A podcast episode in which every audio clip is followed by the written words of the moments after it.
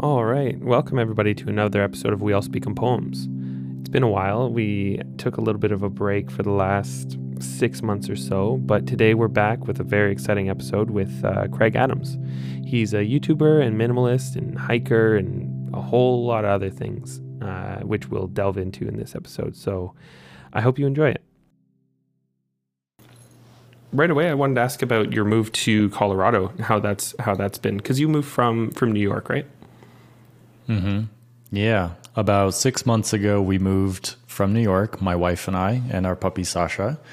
And we picked Denver for some reason. I had been here. We wanted to like try the mountain life, outdoorsy type of lifestyle, but you know, after six months, we've kind of realized that we want to move back to New York. Oh, oh yeah. we're like, we're like the nightmare for everyone here. All the locals, they're like, these New Yorkers moved out here and now they're going back. It's like, it's kind of funny. It's sad. What's in What's in New York that's not there? I guess is it the people, the convenience of the city, or? Yeah, we've slowly realized that our families are in Israel, so connected by airports, and then mine is on the East Coast. So it's families, one thing. It'd be easier over there. And our friends are in New York and on the East Coast. And we're just not like outdoorsy to that degree. Like Colorado is a special breed. People who live in the mountains are kind of wild for outdoorsy things.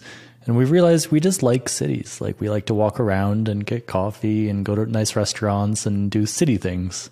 That's very surprising for to hear coming from you. Yeah. you know, you're like the hiking guy, the outdoorsy guy.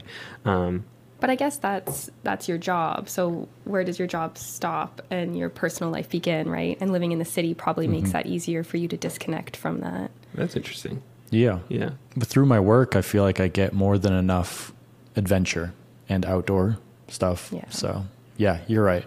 That's fair. Yeah, yeah, making it so it's not your entire life you yeah. know you do get a little bit of a break from it. You know because we've talked a lot about moving from toronto to you know alberta or vancouver or something like that where there are mountains.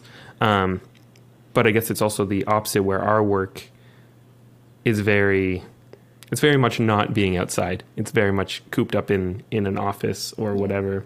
Most most of the time alone too so like being able to have that option of uh, mountains and all that seems very nice. But uh it's an interesting perspective. I guess for you too, though, like majority of your job is probably editing in your office, right?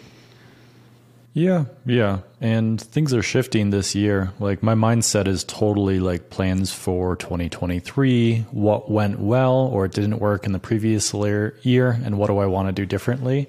So probably more office work. Um, like as much as people put the label of hiking YouTuber on me, I think this is the year that I renegotiate that social contract I have with subscribers and get back to literally doing whatever I want, not just hiking. So we'll see. I've kind of noticed that a lot with your um, YouTube platform. Like you've delved into so many different things, and recently you've started your podcast where you did talk more about that and you were kind of letting all your ideas out that you have for yourself in your future and it's very mm. exciting. And I think it's really cool that at least this is how it comes off that you don't really keep that pressure of fans on you. You you're doing what you want to do. Like you're experimenting with things you're interested in experimenting with. And is that right? Yeah. Or do you have a bigger pressure there that you don't let through? No, it's nice knowing that you took a look into what was going on. But I think you're right.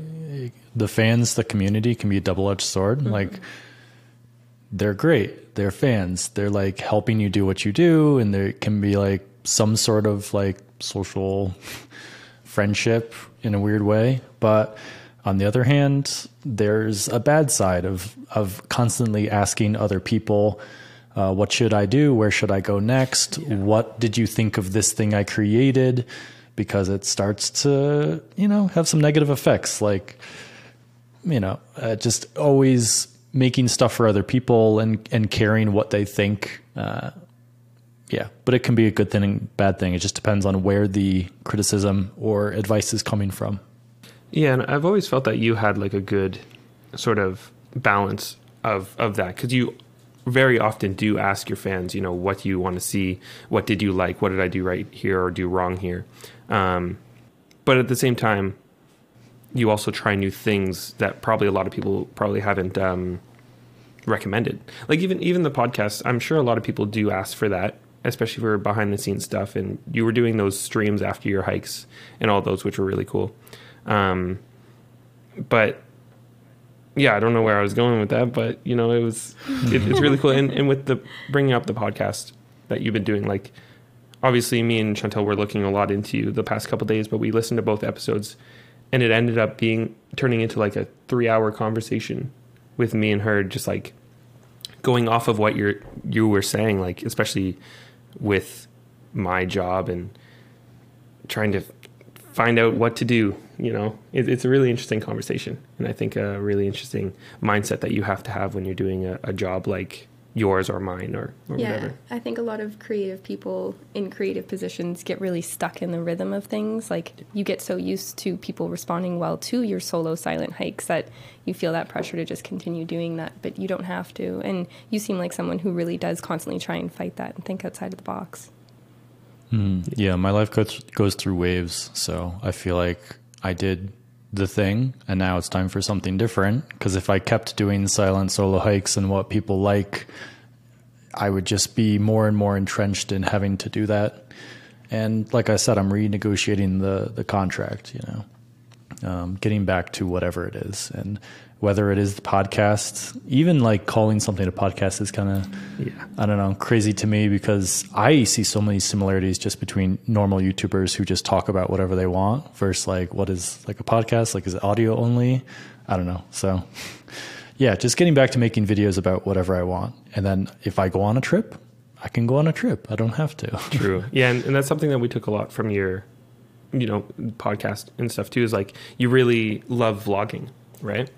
And and sort of documenting your life. It seems, and you know, there's so many Yeah, genres. se- in- for selfish reasons. yeah, exactly. And there's so many genres to explore there. Like, and you've sort of done, I would say, most of them. Um, But yeah, I'm really excited. Do you have so with your plans going into 2023? Um, do you have anything extra special planned, or or is it just like literally month by month? You're just trying to figure it out still. I have big goals, but I'm a fan of doing things in the smallest, easiest way and then building upon that success and working up from there. So the big goal would be to stream more and then to Oh, produce pretty much all of my content from those streams. Uh, and then, like I said, if I go on a trip, I would do it in my own way. If uh, I do sponsorships, I want to do it in my own way. I've got some ideas for how I can do both of those differently. So, whether the community likes it, whether they don't, you know, the more I kind of upset people about what they expect, like the sooner the better. Because like over time, they'll they'll either leave or get on board. Like as long as I'm doing whatever I want, making the videos I want, that's what's important.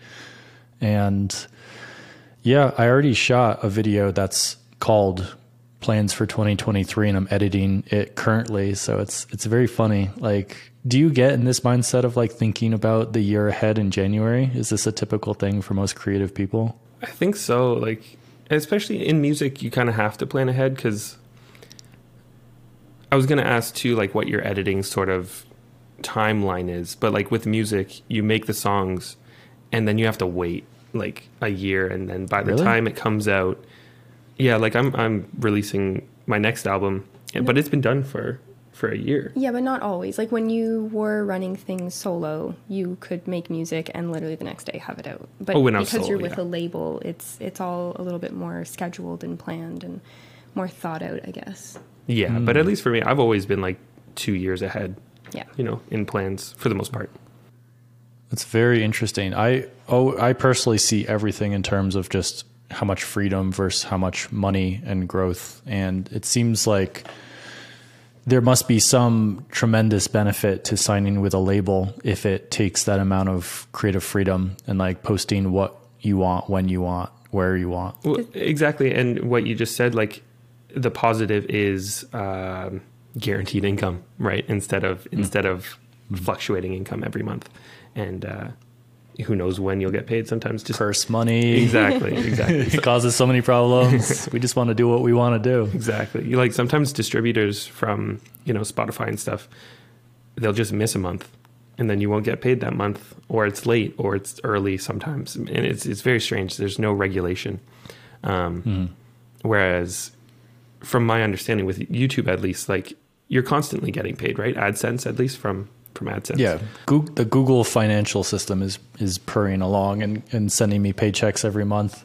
Uh, that's a small portion. Well, you know, a piece of the pie, but yeah, third party sponsorships and, and random businesses can be here or there when it comes to payment. But yeah, this in terms of payment and and monetization and stuff this brings up an interesting thing so there's a there's a youtube channel that i watch called colin and samir uh, you've probably heard of them they're great um oh yeah yeah yeah. More in the- yeah. more in their merch. fast published right right. Um you know and they they often talk about how creators can make relevant merch or relevant whatever monetization. And something that you did was those group hikes which are very interesting when we started hearing that you were doing those. Um i didn't look too into them like too far into them.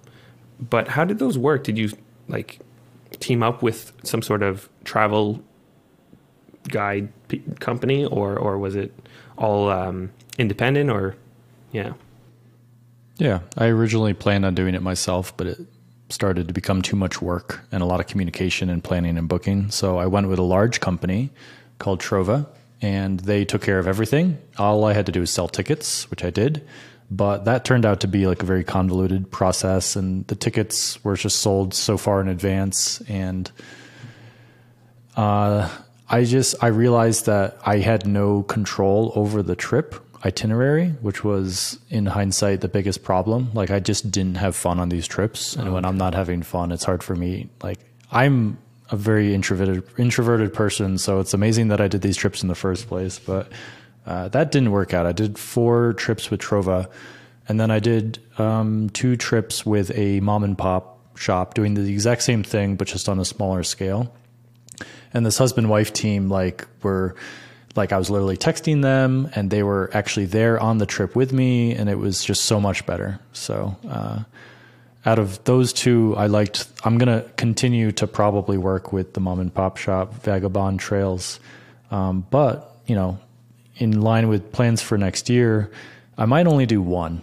I'm not to do four or five or six like last year. I definitely got burnt out with those because it's it's too good to be true. They're like, you're going to make money, you're going on a cool trip for free, and we'll take care of everything for you.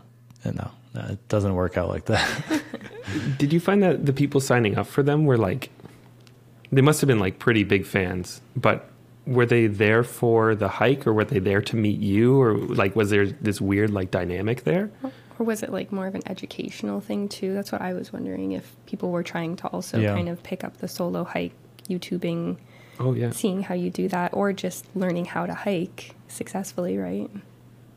yeah, I had expectations that they would be more creator type, trying to learn, but a lot of these people were just super fans who had never been out of the country and wanted to go on their first trip, and this was like a good example or a good reason to do so. Uh, they a lot of these companies try to upsell workshops. So whether it's selling one-on-one consultations during the trip or just like come over here for a special amount of money and we'll teach you something. But I, I didn't want to do that. I'm I feel very uncomfortable teaching people directly for money. Um but they were all nice. A couple were young. Um some like couples went on the trips. Um, I made a couple friends, but it's a weird thing meeting your fans. I don't know, especially when like hanging out with them for a week. It's it's not my thing. I don't like it. Yeah. I, I think I'm in the same Uh, boat there with you. yeah, it's like a weird dynamic dynamic where they know a lot about you and you don't know anything about them. So there's a lot of expectations, and everyone was nice. You know, everyone's pleasant, but for me to go out of my way and do it over and over again like just doesn't make sense for me and the only thing that would make it worth it is if i made a bunch of money doing it and i also feel weird about that Yeah. so i wouldn't want to like charge ridiculous amounts of money to like g- have the privilege to go eat some bavarian food with craig in the alps no it's stupid I mean, it is interesting though that you know that people do want to do that, right? They will pay a lot of money just to hang out with you. It's like it's pretty cool. I understand your mindset, and I also would feel uncomfortable with that. I think, and I think so would you. Um, but it's just very interesting. Like you're you're a somebody who just posts videos on YouTube, and it sort of creates this uh, hierarchy, whether you like it or not, whether we all like it or not. Um, and that's a whole other topic, but it's just it's a very interesting little uh, little thing to get into your mind. I think. Yeah, and it would be it could be lucrative if I started my own business because it is a good product. You know, I am generating interest for people to have the same experiences that I've had. And what better way to do that than to go on a trip with me? You know, it's like a live stream of the video that I'm creating, but you get to be there with it. You know, it's it's an interesting idea, but I once again I'm just not what everyone else expects me to be. Like I literally don't like I don't I just don't want to be in social situations like that. I don't like the pressure. I don't like charging for education. I would rather just have complete control over the itinerary, and not be told what to do, where to go. Yeah. Yeah. So interesting. So cool. Yeah. I'm a diva. yeah. So one thing that I was going to ask you before we got a sidetrack talking about me, Jesus. um, like the music that you're making, like have have you always been able to protect like making the music for yourself or is that not important to the process? Like do you ever think that you're making music for yourself? Uh, I think that I always make music for myself. Like for the most part when people ask me to, you know, go back to an older sound or whatever, like the truth is I'm I'm not a very good musician. Like in in terms of theory and stuff, I can't just switch it and be like, "Oh, I want to create this mood." It just literally has to be I'm creating how I'm feeling during the day and it you know, if that gets released, it gets released. But um yeah, I don't know. It's it's an interesting thing. I've I've never really felt that pressure to have to conform to what a fan wants or, or whatever though for yes the most part no though because you have admitted many times that like you try to follow the algorithms that uh, will yeah. get your stuff on certain playlists and stuff but that was also really before um, going onto a label and that would have been the process of trying to make money more consistent was getting on playlists so you had to conform your sound and personally i feel like your stuff used to be a lot more raw and emotional and now you really try to kind of steer away from that? Yeah, lately I've been wanting to just, to just make kind of neutral music, whereas before I made what I called sad, dark music. Um, but yeah, I've definitely I've definitely conformed to you know Spotify's you know gatekeeper algorithm, um, whether I like it or not, or whether it's um, intentional or not as well. Um, but it, it's interesting. A lot of people have like really negative sort of um, experiences on the internet, right? Especially YouTubers and stuff, where you get comments all the time um, and people expecting too much and all this. But the people who have always listened to my music have always been very respectful for, you know, just they get what they get with, with what I put out, right? And I don't know if it's something I've done or if it's just, you know, the right fan group. Um, hmm. But it's pretty interesting. And that comes onto the topic of music um, with you and how you choose music for your videos. Um, how do you how do you think about that? Because a lot of the time it's ambient, piano, or lo-fi. I've found. Um, is that mm-hmm. just what you gravitate towards, or or is it intentional because it just like fits the obviously it, it, your Iceland video fits ambient music, but it could also fit you know whatever else. So like, what's your yeah your process. What's your process? hmm.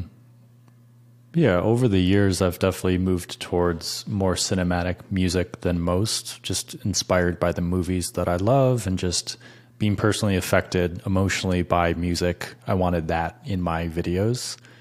But things changed with Hornstrandir Iceland. The hiking video that I used, your beautiful, sad, somber music. Mm-hmm.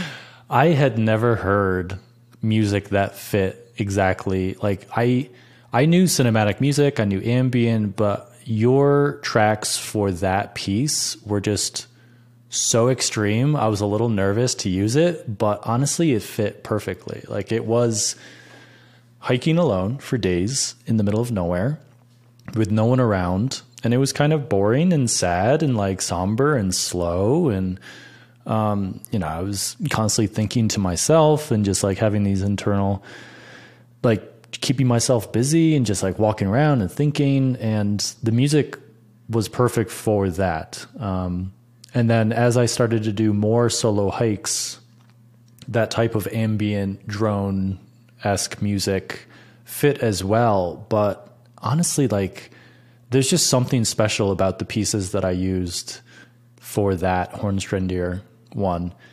And it's the one that blew up. It's the one that kind of changed everything. So, yeah, I, it's just like interesting to reflect on because, like, I don't think if I used your music for that video, it would have turned out anywhere close to what turned out. It's just interesting to think about. Yeah, it definitely is, especially because the music and the songs that you chose were very not, like you said, they they weren't typical um, landscape music. You know, they were kind of noisy and they were very dark and somber. Um, it's funny too with that video. Like I've seen that that opening shot of you in the bathroom window or the bathroom mirror so many times because mm-hmm. I always have to get the link for it for whatever, like a, a press thing or, or hmm. whatever. Um, and you know, it, it's funny because that video changed a lot for you, but it also changed a lot for me, and I'm assuming the other artists that uh, you used in that video. The amount of messages I got and followers I got, and people also wanting to use my music after that really changed a lot, especially through MusicBed, which I'm fairly sure you found it through. Um, mm-hmm. You know, it, it, helped with that too. All of a sudden, other people started licensing my music a lot on that, and it, it really gave my music a distinct visual identity, which a lot of people still consider.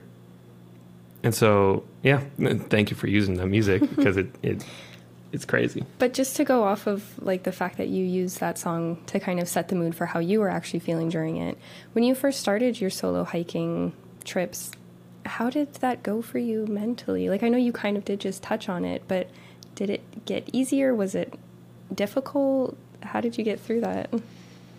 Yeah, the process was fresh to me. I'd never hiked before the Peru hike, which was not too far, you know, after Hornstrandir or before in Hornstrandir. So I was making a lot of mistakes in choosing how many of those mistakes to put into the video. and I was starting to hike alone and travel alone a lot more than usual. And I was going through like a breakup and I was trying to figure out how to make money with videos. So it was a very tumultuous, tumultuous time for me. I was figuring things out yeah, I don't know. Did they feel kind of healing for you to, to go on these solo hikes and have that time alone to really just delve through things personally? Or do you think it would have been? Yeah. Yeah. Yeah, um, it was nice to like embrace being alone, and it's it's weird to be surrounded by people and feel alone because you feel like you're out of the ordinary and like it's wrong. Like you have all these people, you could go do something and have fun, but when you are alone in these landscapes, like it's the correct feeling to be alone and a little sad. Yeah. so it sure. just it matched. I haven't thought about it in that terms, but yeah, that that makes sense. It solves my problem a little bit. Hmm. Interesting. Is this therapy? With that, it, it kind of reminds me, you know, because people do those retreats. I, you know more about them than I do. The silent retreats, and you know they're supposed to be very healing and all this stuff. I've never actually even considered it because I don't know if I'd be able to handle it. But um, it kind of reminds me of, of that a little bit. Yeah. Even though I guess it is alone, those retreats are with people, right? You're yeah, supposed to be silent for a week yeah. or surrounded by like 50 people or something. Mm-hmm. And then they do weird. like meditative practices where they are closing their eyes and they can kind of set the tone for themselves and act as though they are alone.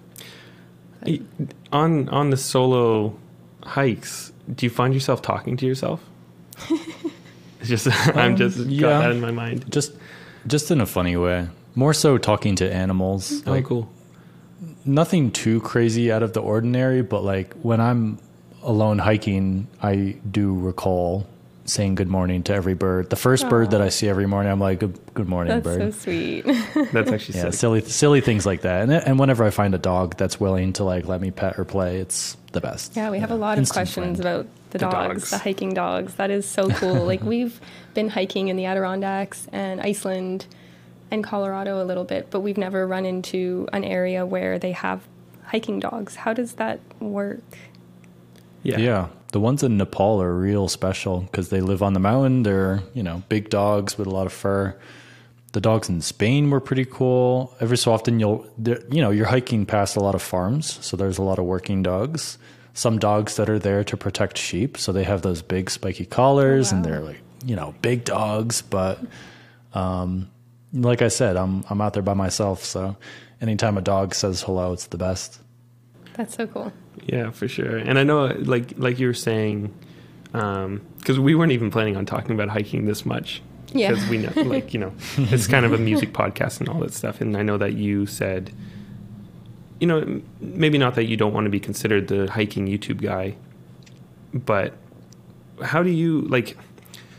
If there was a genre for what you make in in general, not just the hiking stuff, like do you have a name for that stuff, or like a vibe or a mood, or or uh, or or no? Do you not really think about it?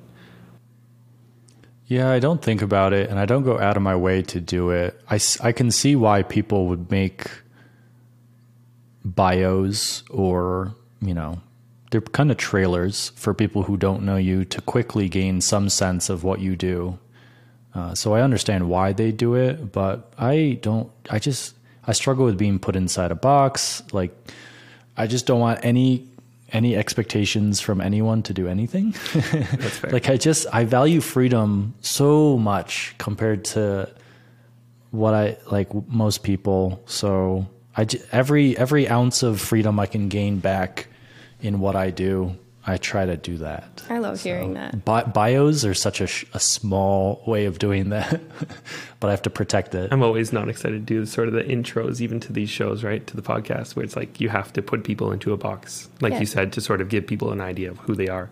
It places a label on you though, and then it's hard to break free from that label, right? Yeah.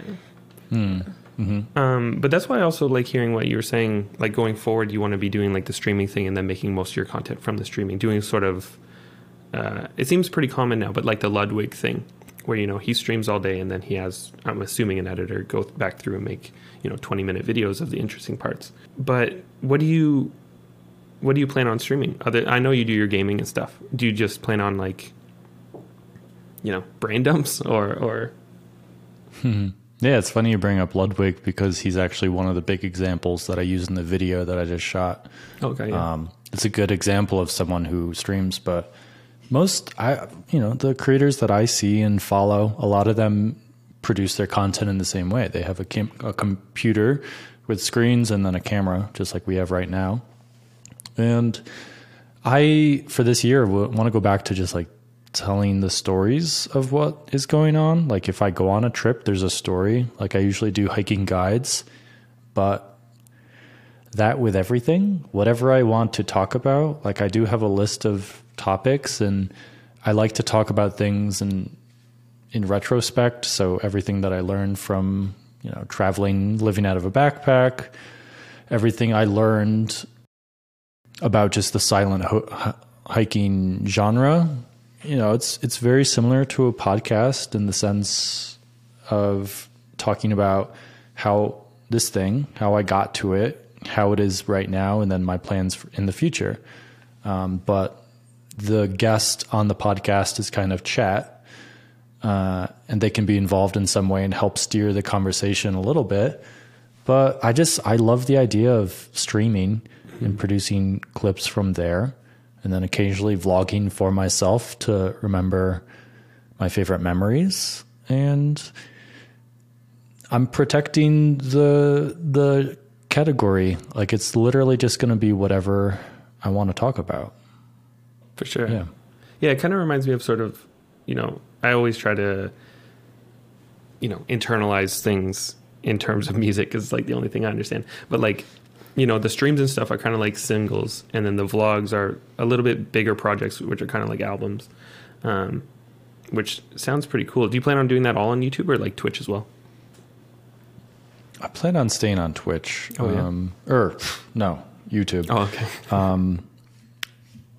Yeah, I just don't consume on Twitch as much, so I don't speak the language. I speak the language of YouTube, so I feel like I I have a home there, so I should just keep, you know, tending that garden. For sure.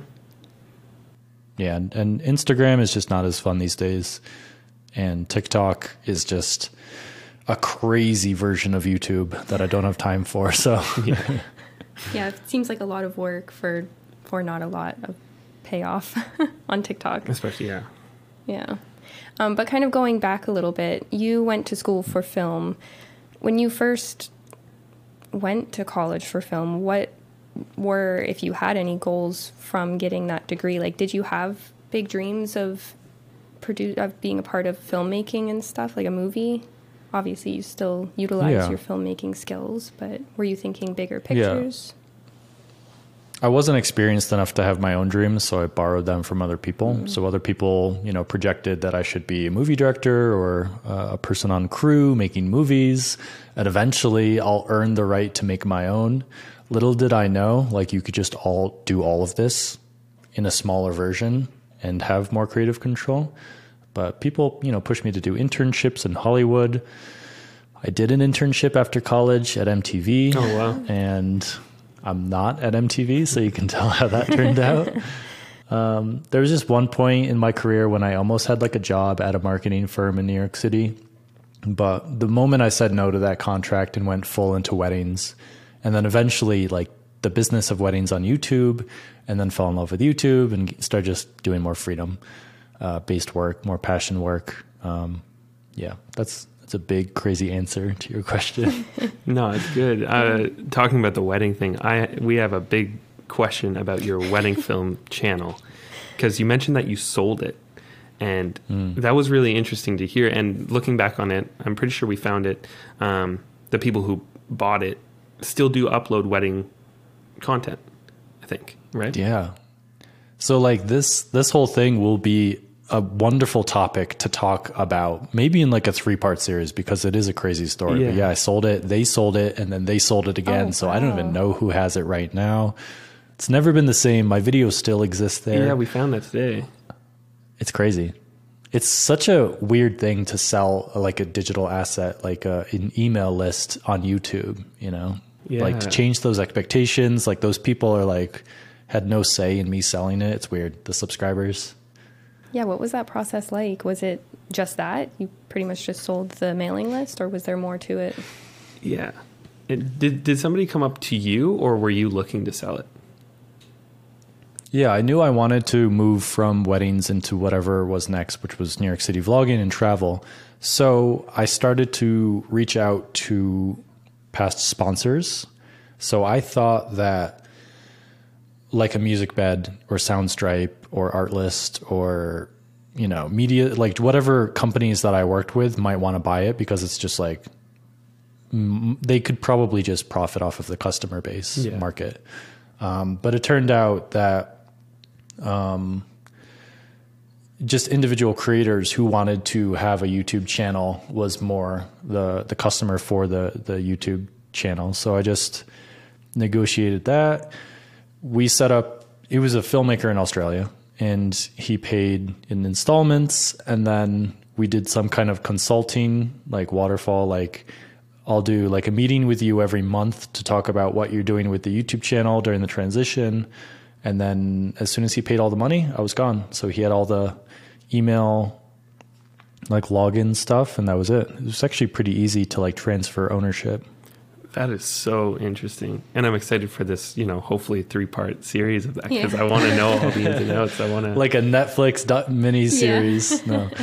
Um yeah, and just talking about the whole like that whole chapter of my life was a big one. So there's a lot to talk about even pat, you know, before the the sale of it. Like the reason why I gave up something that was making me money for the first time and just like just the affiliate links with selling gear to wedding filmmakers on that tiny channel.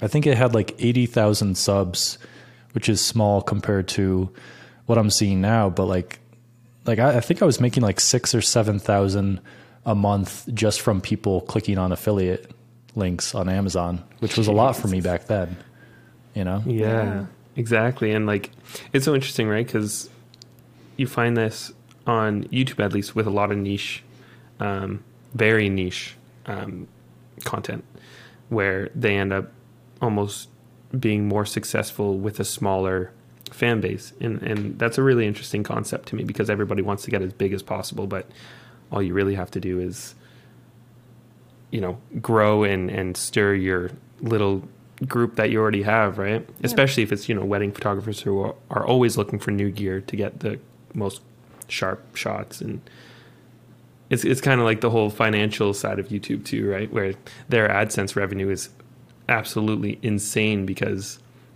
the people who are clicking on them are looking to make money instead of and willing to pay money to make money instead of you know somebody who's looking to build a website on Squarespace. You know what I'm saying?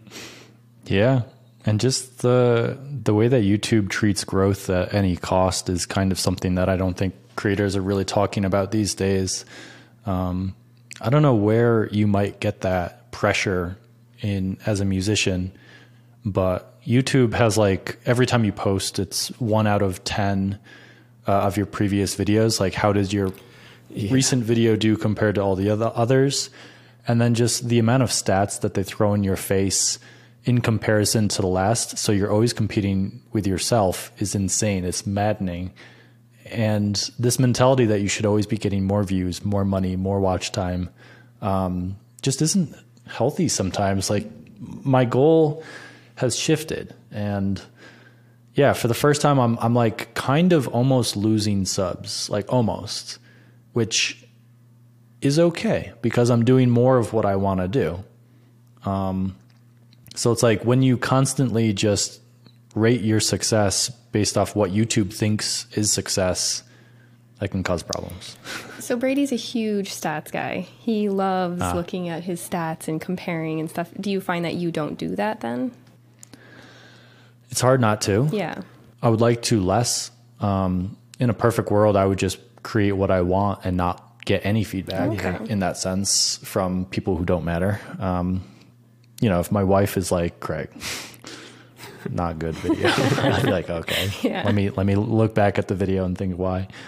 But yeah, getting so much feedback from people who just haven't earned the right to give you feedback in any sense, whether whether it's an email, uh, a comment, or just a, a, a view. Like just knowing how many people watched your video is feedback in a binary sense, and it could be good and bad. You know, it's it's it can be addicting. Yeah. Are you addicted?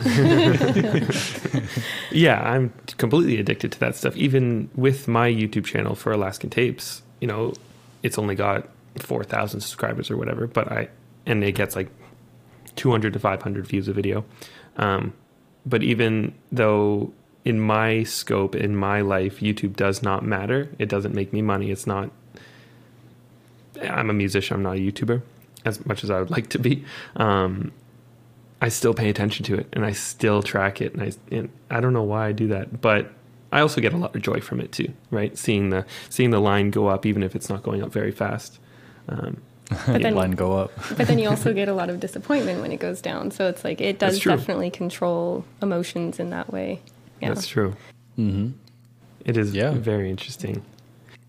It, when it goes down, it hurts because we saw it go up. You know, it just switches constantly, controls our expectations instead of us controlling our expectations for ourselves and our own goals.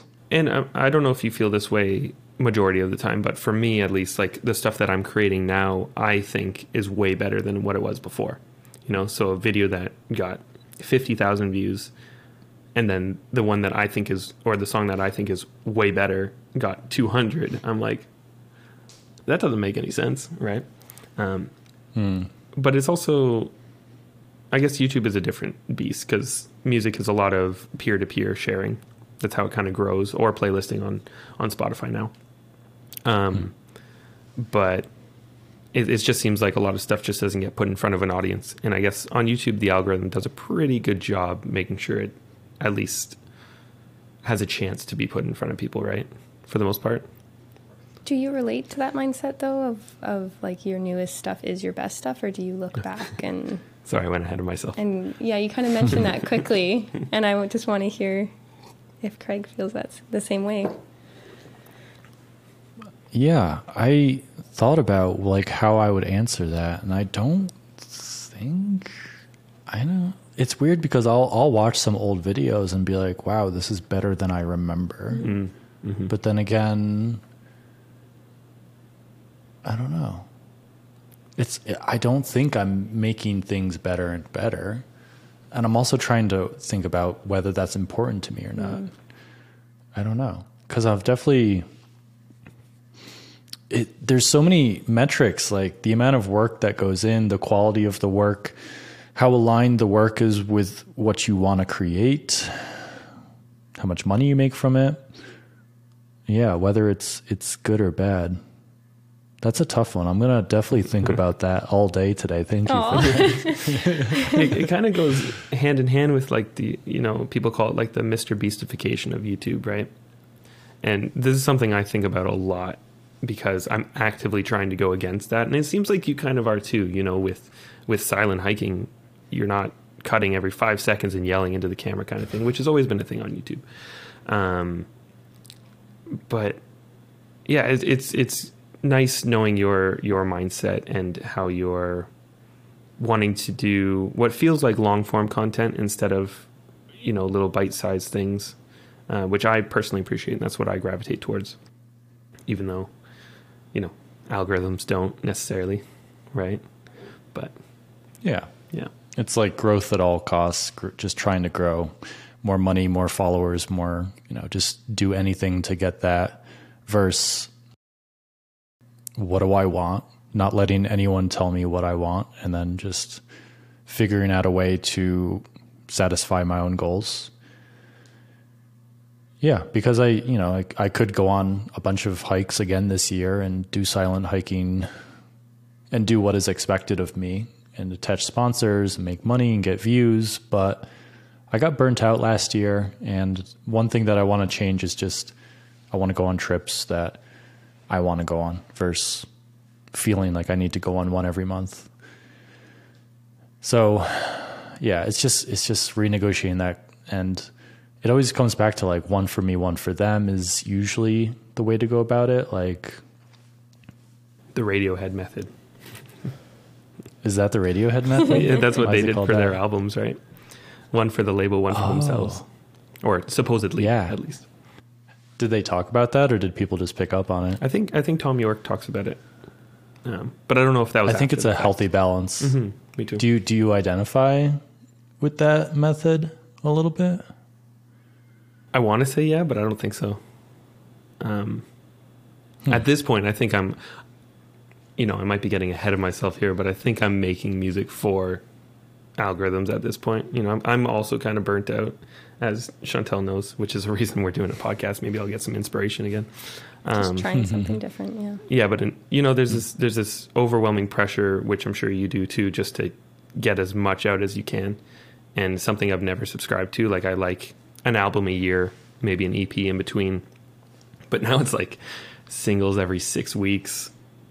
You know, do anything you can to get a song out, whether it's good or bad. Um, Gotta And- have co- uh, quality control though. gotta have quality exact but a lot of people don't and a lot of labels don't and Yeah. it doesn't matter because as long as you have one hit on tiktok right that'll that apparently is the only metric that people are looking at now um, Yeah. And how does a musician increase their productivity? Like, do you just overwork yourself? Like, what kind of automation could you do to like produce more in the same time frame? Like, I don't know if you would hire someone to like help you produce, or I don't know. it's it's in, in in my sort of genre in the ambient genre a lot of people do do everything by themselves including myself right so hmm. it's like kind of not frowned upon but you don't want you want to learn every instrument you don't want to hire session musicians all the time um but I, I don't know what what you could actually do in terms of automation like i guess honestly just having a good rigorous work ethic is like the way to go because eventually eventually you'll make something good you know and you can make a Like, is Drake is Drake doing everything on his albums? God, no, he's probably doing the least right he's coming into this That's what I'm saying. Like, uh, like it's interesting. Like, a lot of other creators are like kind of pressured me to hire an editor or hire someone to edit shorts or I don't know, just go down that route, but I've never had success or liked it. I just wondered what it was like for musicians. Yeah, it's definitely it's it's very strange, right? Because with music, you're spending hours and hours and hours to make a two minute song or three minute or four minute, um, and musicians are so headstrong, right? They don't want any anybody else, for the most part, they don't want anybody else to have any input into it. They want to be able to say that they did it themselves, at least in indie music. Um, Yeah, I don't know if there is like an answer to that. I don't. I don't know if there's a Hmm. way to you know be more productive, more efficient. Um, it's something that I thought about a lot, and definitely on the social media side. I think if if musicians didn't have to worry about the social media side, we could be getting a lot more music done, mm-hmm. and maybe actually hitting the goal of a single every six weeks that is good in quality. But now you have to also focus on Instagram and TikTok and YouTube and which for the most Yeah. part I enjoy, but also for the most part I hate. It's you know Do you have to though?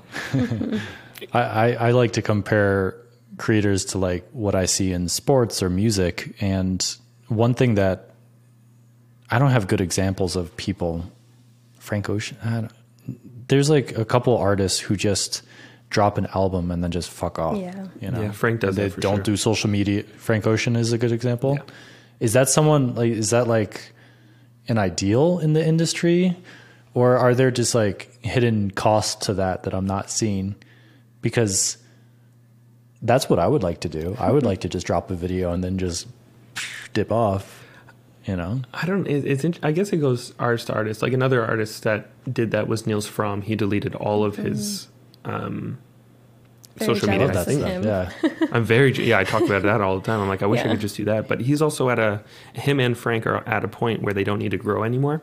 They, have built a, big enough Mm. community. Yeah. a huge community, right? Everybody loves Nils Frahm. Yeah. Um, and he also started a label at the same time. So it seems like he just sort of shifted that, you know, that mindset into building a business, which is his label. Um, So th- this is the point that I am obsessed with and looking at other creators across industries, what decisions they make when they have enough success, do they just get more success and more money and more reach or do they kind of level off and just gain back freedom and just you know do what they want? Well, like Nils His- Frahm's, I think what you were saying is is he did have that, and then he was like, okay, I'm good here. But then he also built his own thing with the label, right? So he's dipping into his other interests and able to gain a second form of success, I guess, like a second a secondary income. yeah, But more aligned with what he wants to do though. exactly. Because Yeah. a great So compa- it's like the next chapter. Yeah. Exactly. And a great comparison is him and Olafur Arnalds because they're in like the same camp. They are came up together. They're at, you know, the same popularity for the most part, at least on in terms of numbers and stuff. I don't, I'm not sure about their uh, live shows, but uh, Nils Frahm backed up from social media. Olafur Arnalds started doing more. He started doing documentaries. He started doing these long form dance stuff and posting all the time, and he's exploded. Right, like the numbers. He, Nils is about um, half of what Olafur is in terms of numbers. I could be wrong about that, but um, I guess it all has to do with your definition of success, right? Because Nils is probably stoked and Olafur's probably stressed, right? I obviously can't put words into their But mouth. here's but here's the tricky thing that I'm trying to figure out. Nils probably gained freedom, but is making less money and less people care and know about the, the things that he's creating that he's truly passionate about. Um, so that kind of levels off. But then this other person you're talking about, like boosted and is more well known, earning more money.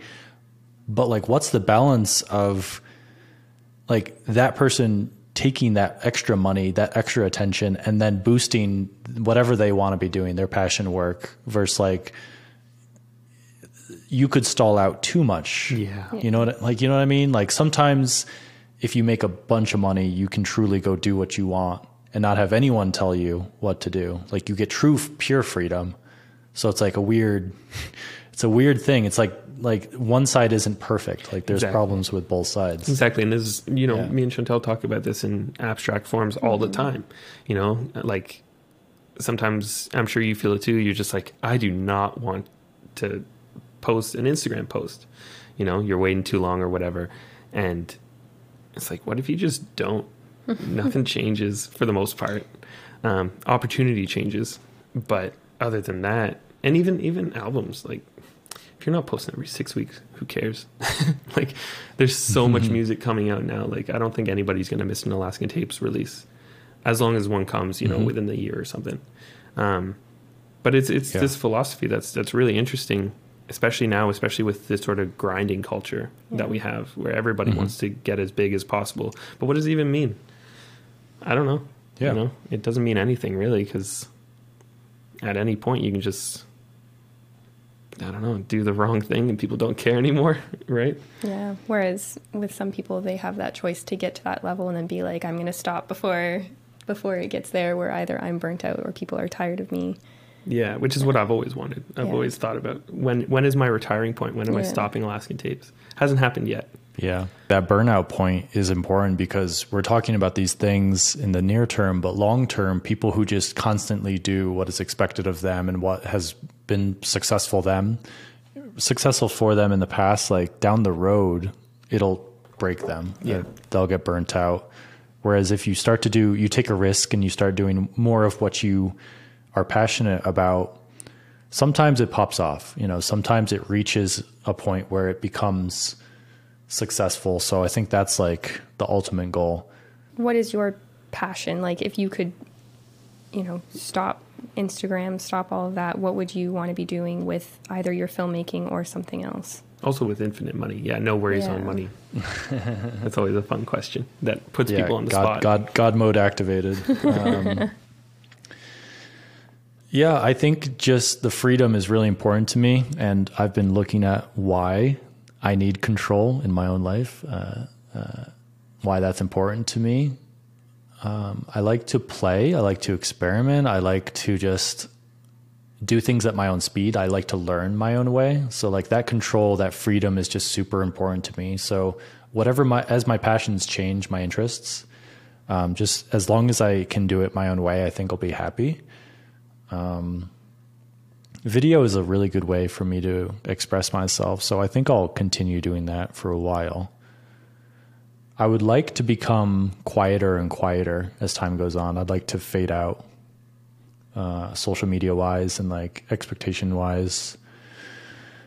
Um, personally, you know, family, starting a family is exciting to me and stuff like that. That's an adventure. For sure.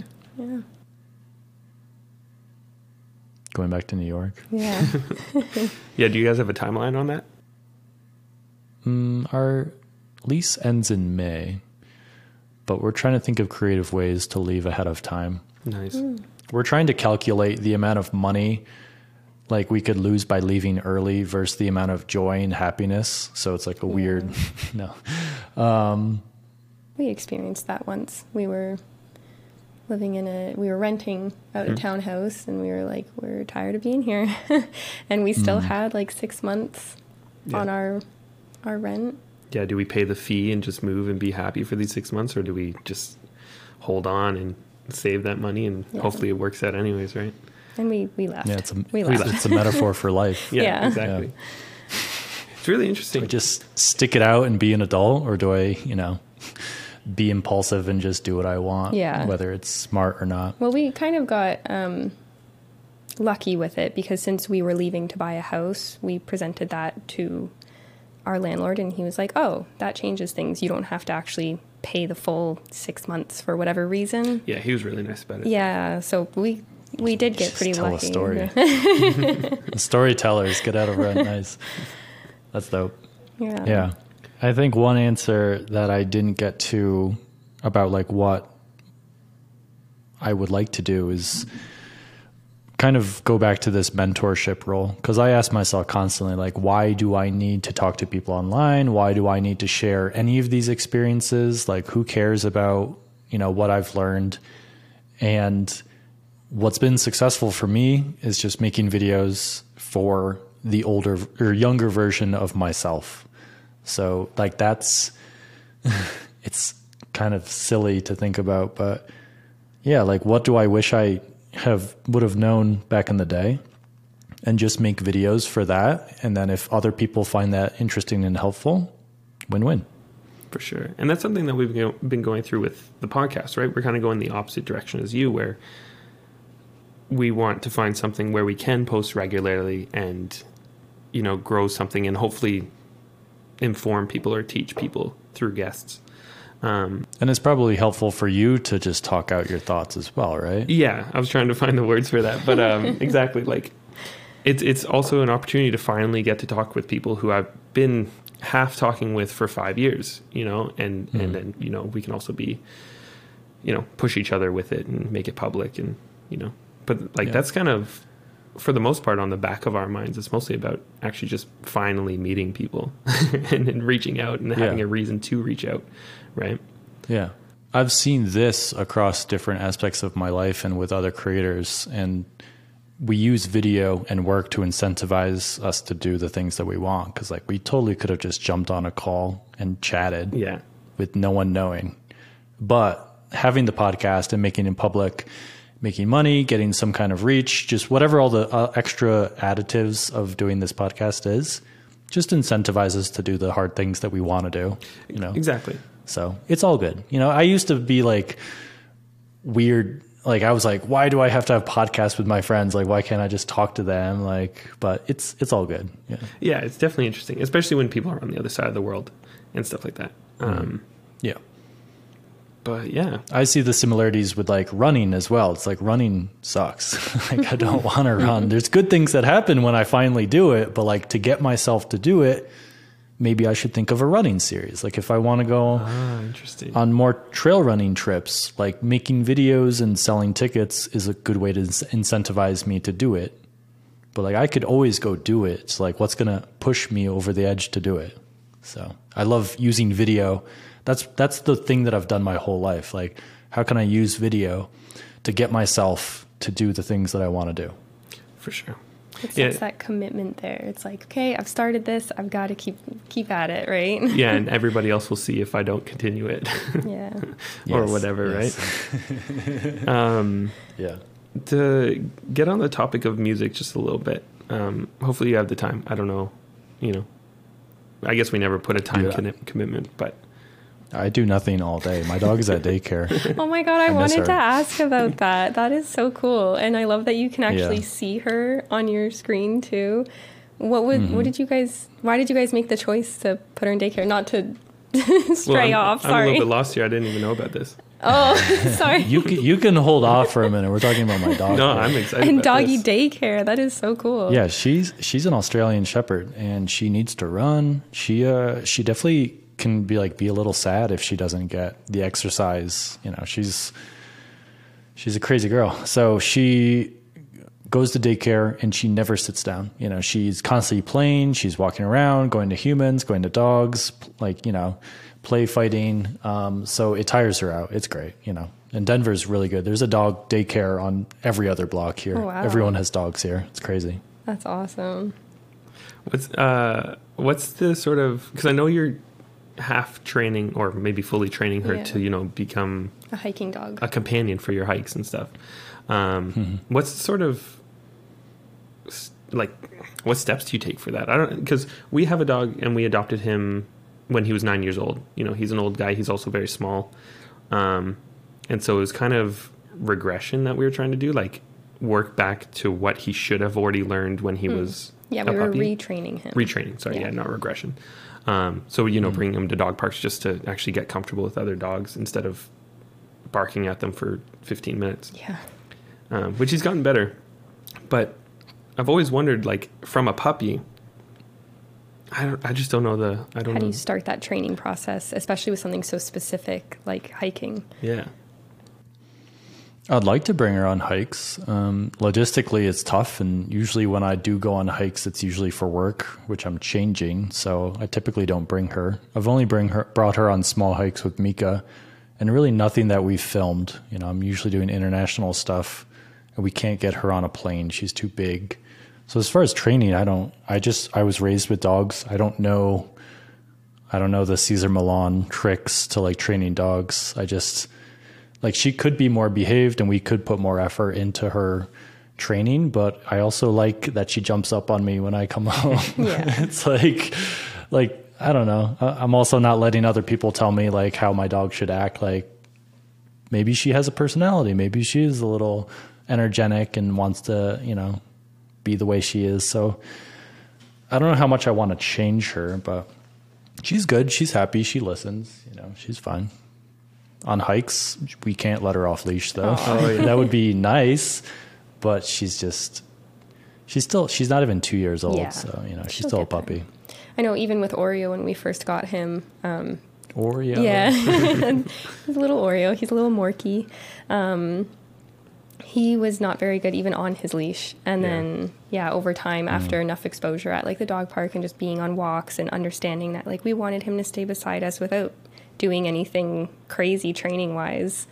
Now we take him off his leash and he's fine. Like there are some moments where he gets overly excited when he sees certain dogs in our neighborhood and he'll sprint towards them even when I'm yelling, Oreo, wait. Mm, mm, yeah. but for the most It's part, hard to know good. why they do the things they do, though. Yeah. Like even raising our dog from a puppy in New York City, like what hidden things steered her behavior? Like I honestly think New York City streets are disgusting. Like especially on a Friday, Saturday, or Sunday morning, from the partying, there's pizza everywhere in the Lower East Side. So I honestly think her walking on the sidewalks made her constantly look for food, and because of that, like her her behavior is different Ah, just because of the interesting. pizza of the Lower East Side. Wow, that's For really sure. interesting. Yeah, it's, Yeah. it's hard to know. For for us, it's pretty easy because you know we can just pick him up. Yeah. You know, he's one of those dogs, like literally just under the arm. He's Like one, Yeah. yeah, he's seven pounds. oh, He's very stubborn too. Like if he doesn't want to go one way, he'll be like, "I'm not going there. Like I want to go this way." A lot of the times, we just give mm. him his way. Honestly, we're big Sasha pushovers. is 40, 45 oh pounds. my goodness, double hander. we, yeah, we thought she'd be smaller, but she's she's a big girl. Oh literally Yeah. eight times the size of Oreo. yeah, Imagine that, Yeah. Jesus, can't even imagine that. I know. And Toronto's cool. Like I've I've been up there a bunch of times. Uh, you know, I, I thought of you know it's it's kind of like a mini New York in a sense, not with the waterways and stuff, but I I got a cool. I liked it. Do you, do you like do you see yourself being there for a while or Well, we're lucky to be in the suburbs. I'm I'm not Oh, okay. so much of a city guy. You know, didn't grow up in the city. I would rather just not go half the time. So we're we're like we're like 40 minutes out of the out of the downtown core. I like being close to it though. Like there's a lot of stuff there to do, right? There's Yeah. entertainment and a lot of art. That's, That's true. Yeah. yeah. do you naturally find yourself going into the city or does it take some kind of effort? Because like we're we're like 20 minutes from downtown Denver, and like we've been there probably like 10 times. Yeah, we we tend to just not right unless unless I'm going down there for a meeting or we want to go to the art gallery. Or if there's like someone playing down there that we really want to go see. Or, yeah, or some yeah. restaurant. Like it, it has to be a very specific reason. We mm-hmm. won't just go down, right? Yeah, we don't just go browse around Toronto. Yeah. Even though maybe yeah, what's we the. Toronto musician vibe? Like, do you guys have a lot of musician friends or? Pretty much all of them. yeah, our only friends are musicians, them? but uh, we've what it's like three. yeah, and that, these aren't people we grew up with, right? Like these are people that Mm-hmm. you met through your music, and we're like, oh, you live around here? Cool, let's meet up. yeah, Um, exactly. Yeah, I have a couple friends though with studios and stuff, and, and it's always really cool the collaborative stuff that goes down. Mm-hmm. Um, but Montreal is definitely the better music city, I think, um, Yeah. Because a, a lot of the musicians here just you know they're hip hop or well mostly hip hop honestly. Mm-hmm. Um, not a lot of people Are you friends with Drake? imagine that. No. That's interesting. Yeah. I, I definitely find that I miss talking about my work and my thoughts with other creators since moving from New York. Like I take for granted how many creator friends I had there. Um, and I've tried to find some people in Denver, but it's just not enough. That's pretty interesting too. Yeah. Like, do you find it, you know, maybe not so much now, but do you do you find that? I don't- I'm trying to find a way not to be harsh about this one. Um, do you find that you get alienated because of you know your job? Like even even with Um, family and stuff, I find that I kind of do. And when it comes to making friends in general, like kind of having Yeah. to open up about that, like, oh, I don't, I don't just work a nine to five office job. I mean, technically, you can say you Yeah. do. yeah, now, Yeah. yeah, Most people I know have more of a traditional mindset of just doing what is expected of them to make money. Uh, whereas the biggest difference between me and myself and them would be just the trying to get freedom Yeah. at every turn. Um, it's weird, you know, especially marrying my wife because she was opposite of the boat. She was, you know, she fell in love with me be, uh, partly because of my personality of being free and doing what I want, breaking the mold, and I fell in love with her because she brought some like warmth and comfort and stability and like a vision of the other side. So we definitely met, met in the middle. Um, but in New York City, there's just so many other people who are like minded. It's like such a grind, create, hustle, creator focused city. So I think to do what I do and like have the friends that I had, like being in New York City was so important. Like uh, in my hometown, it would have been so different. Like, Where did you grow up? yeah, just uh, upstate New York, Okay. okay. like Rochester. Yeah. So I hiked in the Adirondacks and I love that area. Yeah. yeah, we love it too. I, I only really know like the Syracuse area. Is that is Rochester near that? a little bit of a drive, but it's like Rochester is closer to Toronto than Syracuse, you know. I think Finger Lakes, Buffalo. Yeah. Oh. Yeah, so we must drive Um, through it. But yeah, the Adirondacks. Oh my god, I love that area so much. We try to Mm-hmm. go up at least once a year. We actually found out about the Adirondacks through our trip to Colorado. Yeah, Which is really cool. Yeah, cool. through a friend Yeah. there, and then when we were first going, I think you already had your video of uh, Mount Marcy up, Yeah. and so we were watching that. Still haven't done Mount Marcy, I to really be want fair. to. but you know we did the pyramids and, and we did uh, a bunch of other other Mm-hmm. ones. It's a very unforgiving area to hike. It's so rooted and and moss or uh, muddy and just doing.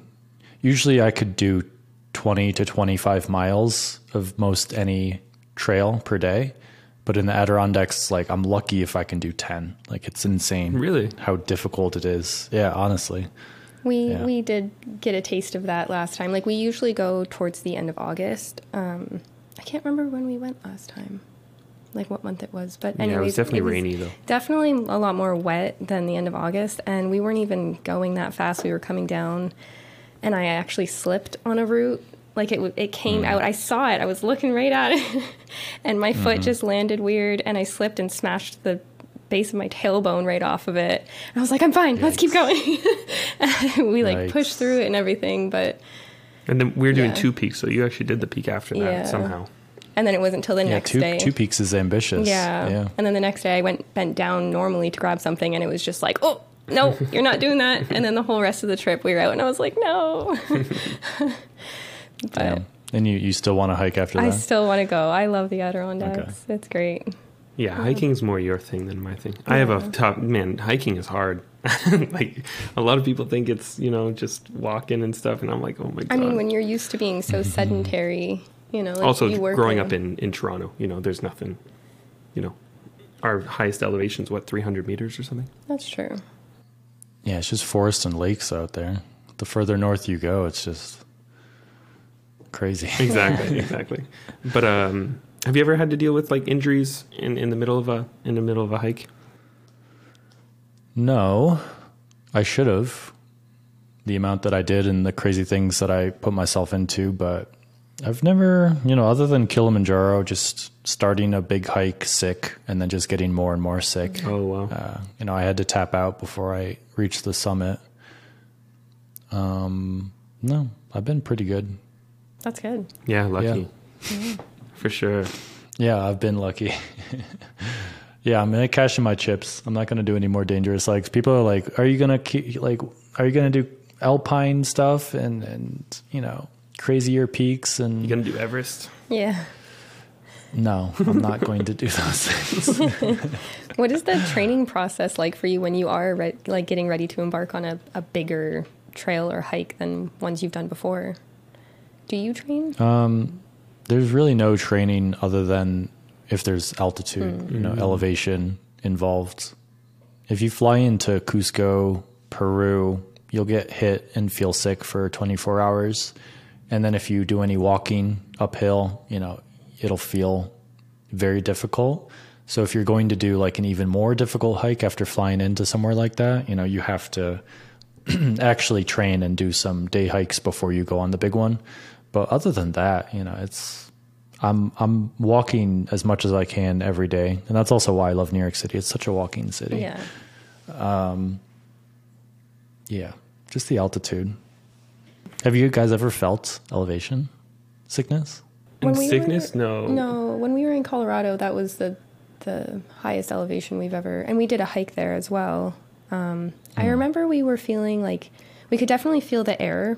Yeah, we're out of breath. For yeah, Sure. like the way we were breathing, we were like, "This is weird. We've never felt this before." And it was really hot and sunny that day, and we just kept seeing signs saying like, "Make sure you drink water. Make sure you have sunscreen." So we kept reapplying, drinking water. Like, we made sure to to try and do our best to follow those rules so that you know nothing bad did happen. Yeah. Well, I hope at some point you f- you really feel it, like on on I don't know, I don't know where like I don't I don't know what a good starter is. Probably honestly like Cusco. Like Yeah. if you ever want to do the Inca Trail or you know Machu Picchu or anything like that, flying into Cusco, you'll feel it. I think you'll feel it. So I'm So- curious. yeah, yeah, for sure. I know there was a video where um, Mika was with you and you guys went hiking and she felt altitude sickness. What what Hmm. hike was that on? I can't remember. trying to remember. Probably Colorado, Okay. like thirteen thousand feet. Yeah. So Denver's a mile up at like what, 4,000, 5,000? I should know. Um, yeah, people typically feel it around 10,000 feet. So, I think that's Yeah. what we were around 8,000 to 10,000 because we went to uh, Estes Park, Yeah. I think it's what it's called. Uh, and Nice. then whatever Rock- road. Rocky Mountain. Yeah, it was awesome. But we were only there for like three days. It sucked. Yeah. Um, Hmm. Can't wait to go back. But uh, yeah, yeah, it was just a weird feeling. You know, it's kind of just Nauseating almost. It's- yeah. Yeah. Yeah. So I had a question about music. Mm. I've, it's been something I've been telling, like, I'm sure so many video people are like, I should just start making music. Like, but I feel like ambient and lo-fi is probably easy, like a good start, easier. Yeah, especially lo-fi. I don't know. mainly because like, you- it's all you- in the box, I guess. Like there's not really In a box. in the box, like um, There's done no through the outboard gear. computer. Yeah, Yeah. There doesn't need to be any actual gear. Right. yeah. I could just use my MacBook to make the music you're saying, right? Yeah. And lo-fi is really good too because there's so many resources, right? Like, just type it in on YouTube and you'll find so many tutorials and s- sample packs and literal step. Mm-hmm. yeah, I've watched a couple YouTube videos, Mm-hmm. and it and it seems good. But then I do the cost benefit analysis. Like I could go through the work, and it would be hard at first, and spend hours making you know my first lo-fi be original. Or I could spend ten minutes and find some royalty free, Yeah. and then just properly credit uh, as they ask and be done with it. So it's like, what's the long term benefit of making my own music if I'm not like becoming a spot like get a Spotify artist and like because I've I've seen a couple YouTube creators make joke raps and then publish it as Spotify artists and then they start to make more and it like they literally become musicians Yeah. in a sense. Uh, and like Joji Yeah. is one of my favorite musicians and I think one of the best examples of a yeah. insane YouTube creator becoming a popular artist. So You know, Joji's is, I so his whole thing, you know, with was when I was growing up, right? So I like attached myself to that side of YouTube and it's so weird looking back on it. Like it was bad stuff, like really bad. Oh, what he created what he on created videos? and then but what he is now, he's like one of the biggest artists in the world. You know? it's like he tried to like you know there's there's kind of a meme online that Joji stands who are like 18 years old find out the moment they find out that Filthy Frank is Joji they're like what Exactly. like this is not okay exactly.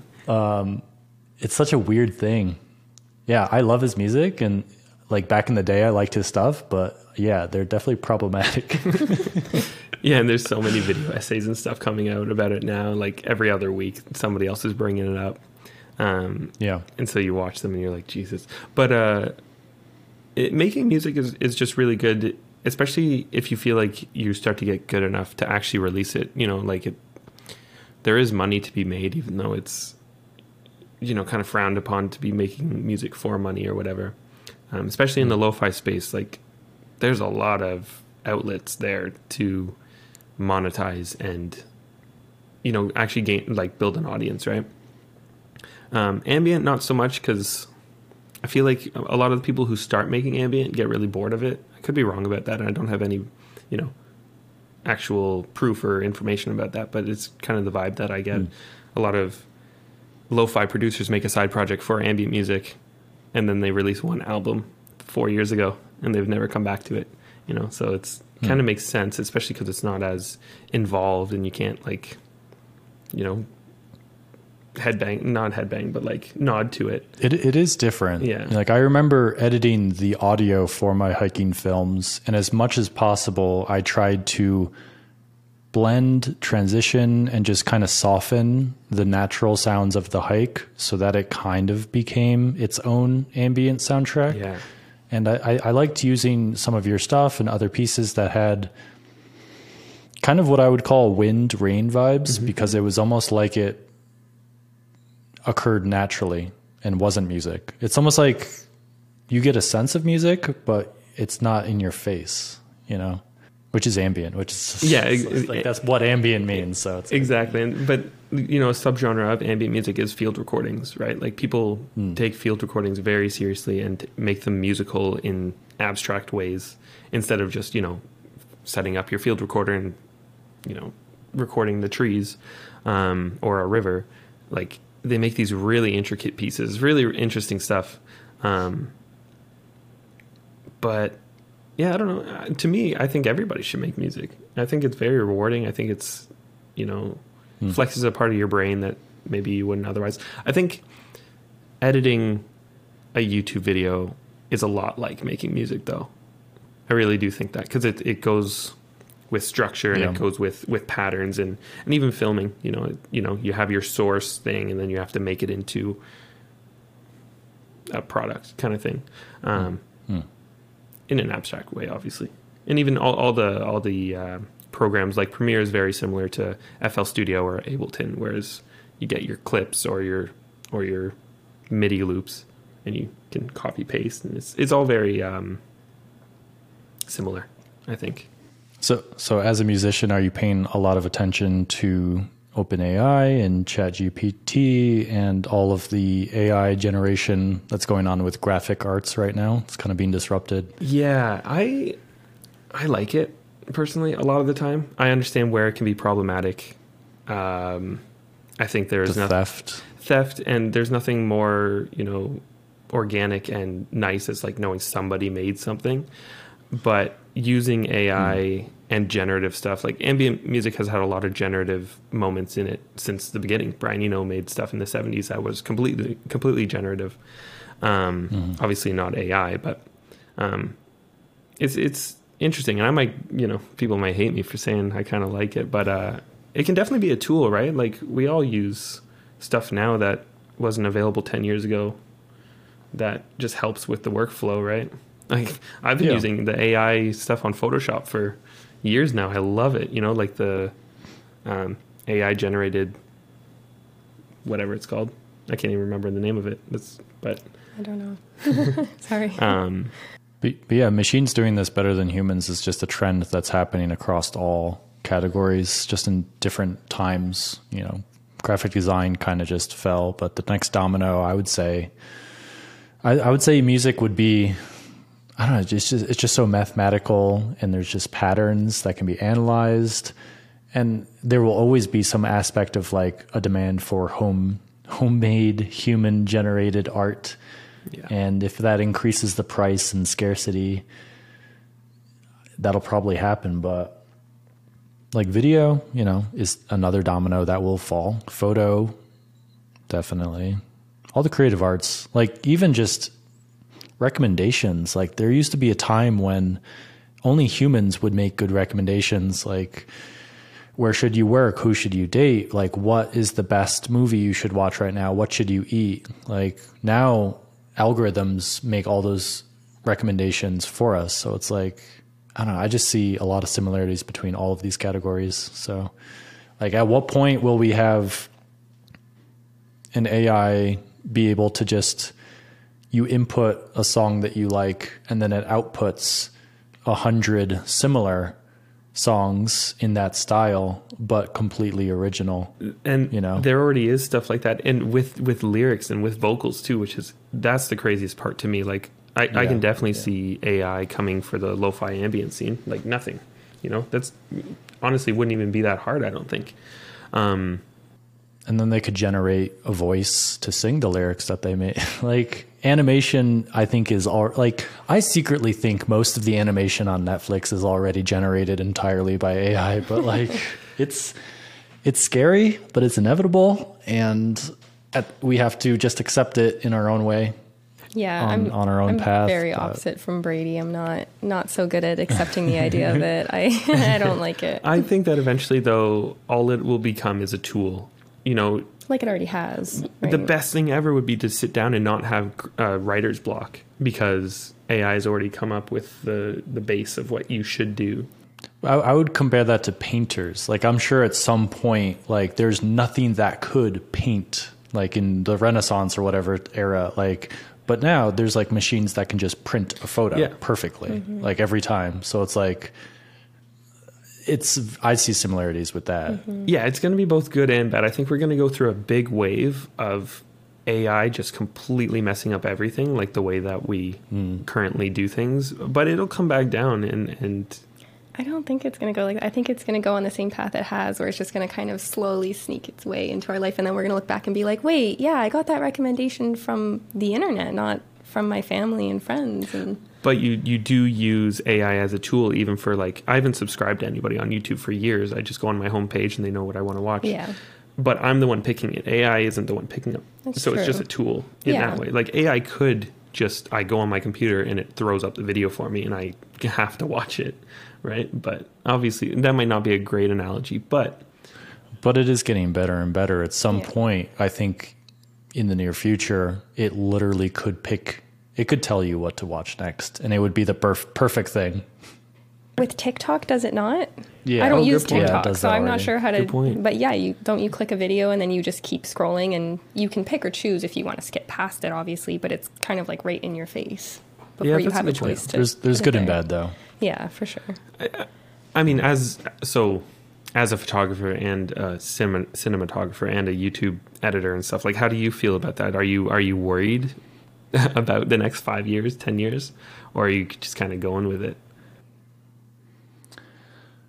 I don't try to fight it at all. I don't, you know, I, I have no control over it. Mm-hmm. And then, like, I can only control what I can control. And that's my understanding of it. The more I understand it, the more I, better decisions I can make myself. So, yeah, I don't try to fight it at all.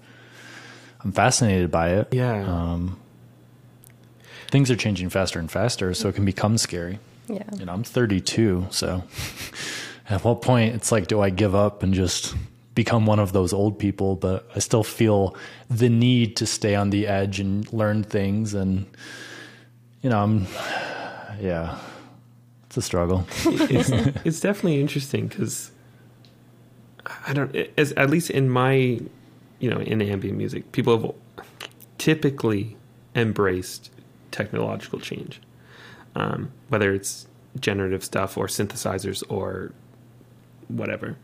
Um, although I, I do see all the time people like just absolutely hating on everything. Um, what's the what's the photo one? Is that OpenAI? Probably. Yeah, honestly, I've actually never used any of them either. I've never actually looked into them. So, I mean, I'm not worried. At least not yet. We'll we'll start seeing when my paycheck goes away.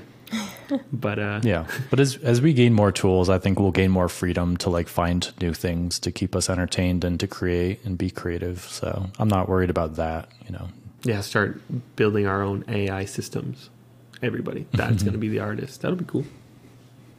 No, But, Maybe. but then the AI is going to create better AI systems than us. Whoa. Oh yeah, true, true. It gets into that.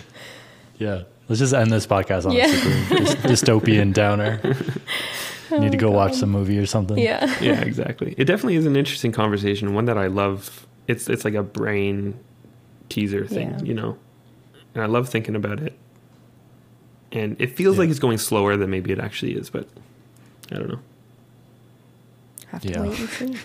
yeah, yeah. The more the more that I expand like my sphere of like what I pay attention to and care about, like the sadder I get. Like Yeah, you- exactly. you know, once you expand the bubble to the size of the universe, you're like, none of this matters. But it's like sometimes it's good to just to keep within my own little sphere of influence. Exactly.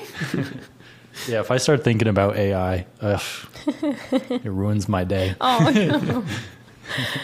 Um, with all that being said, though, um, do you have any other questions or conversation points? I feel like we. Did you ac- ask your music question you wanted to ask? That I we interrupted question. with the doggy daycare. I don't know. I actually don't Oh. remember. Um, Yeah. it was probably. Yeah, sorry for making this like the least music based episode you've ever done, probably. No, it's- no, we it's went in knowing that it was going to be like that, and that's fine. This is more a platform for speaking with other creators and how that does wrap around and connect to music a lot of the time. Yeah. Like even Yeah. even for you with your influence, like how does music influence you on a day to day basis? I listen to music a lot, but compared to other people I know, I definitely listen to instrumentals more so than usual. Um, it just I try to find mu- music that matches my mood. So, you know, I, I listen to a lot of classical, a lot of ambient, a lot of sad music. I, I one comment that I get occasionally, which I think is hilarious, is that like. Why are you using such sad music? Like I thought someone died. Like why are you using such sad music in your vlogs?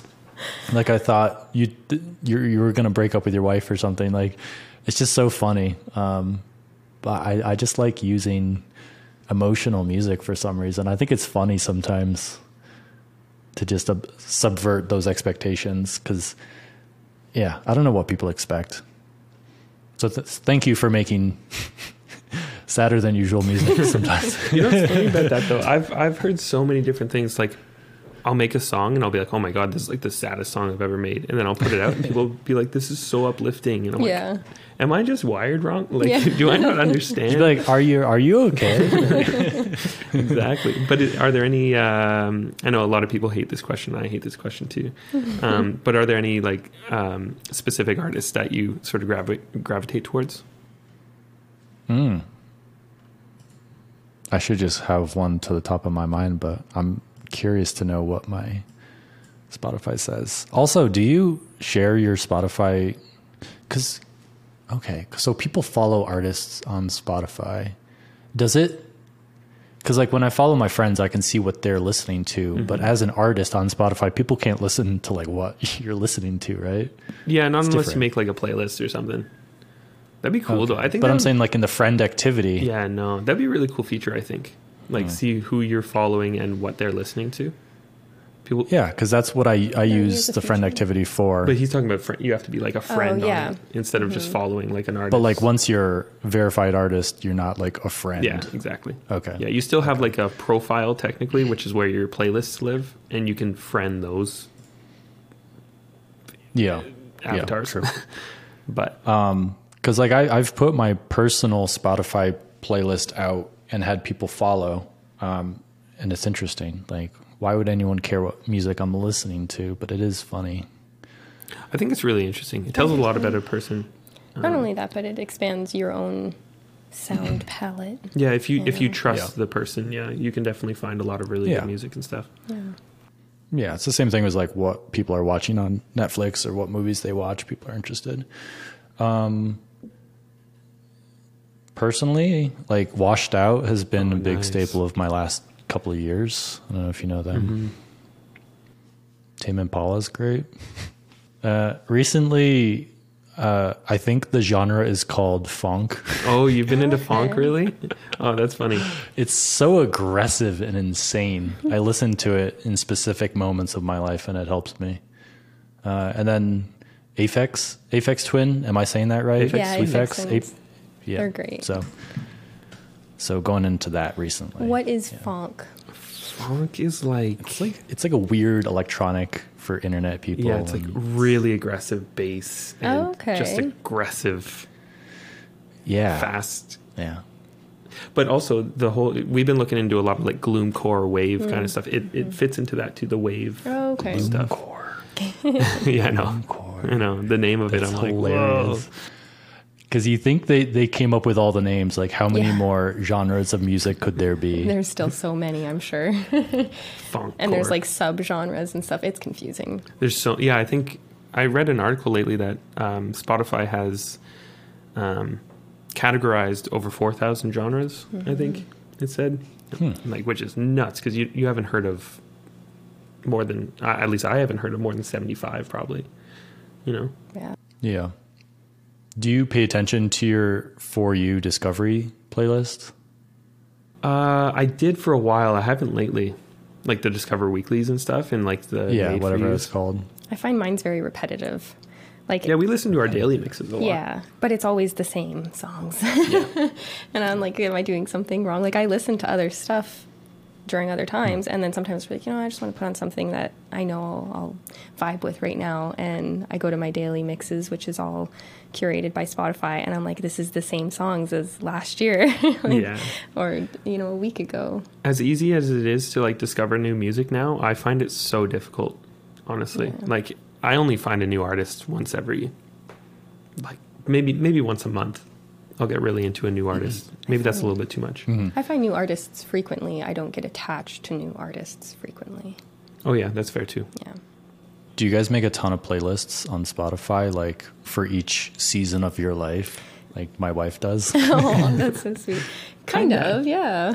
Yeah, we make a lot of them. Mm-hmm. Um, it, it kind of sucks too because, you know, my Alaskan Tapes playlist is like public, so like people are really looking for that. So you kind of start to overthink it instead of putting stuff that you're really liking on there. Um, but yeah, we have a lot of private ones Yeah. for sure that we go back to every day mostly. Um,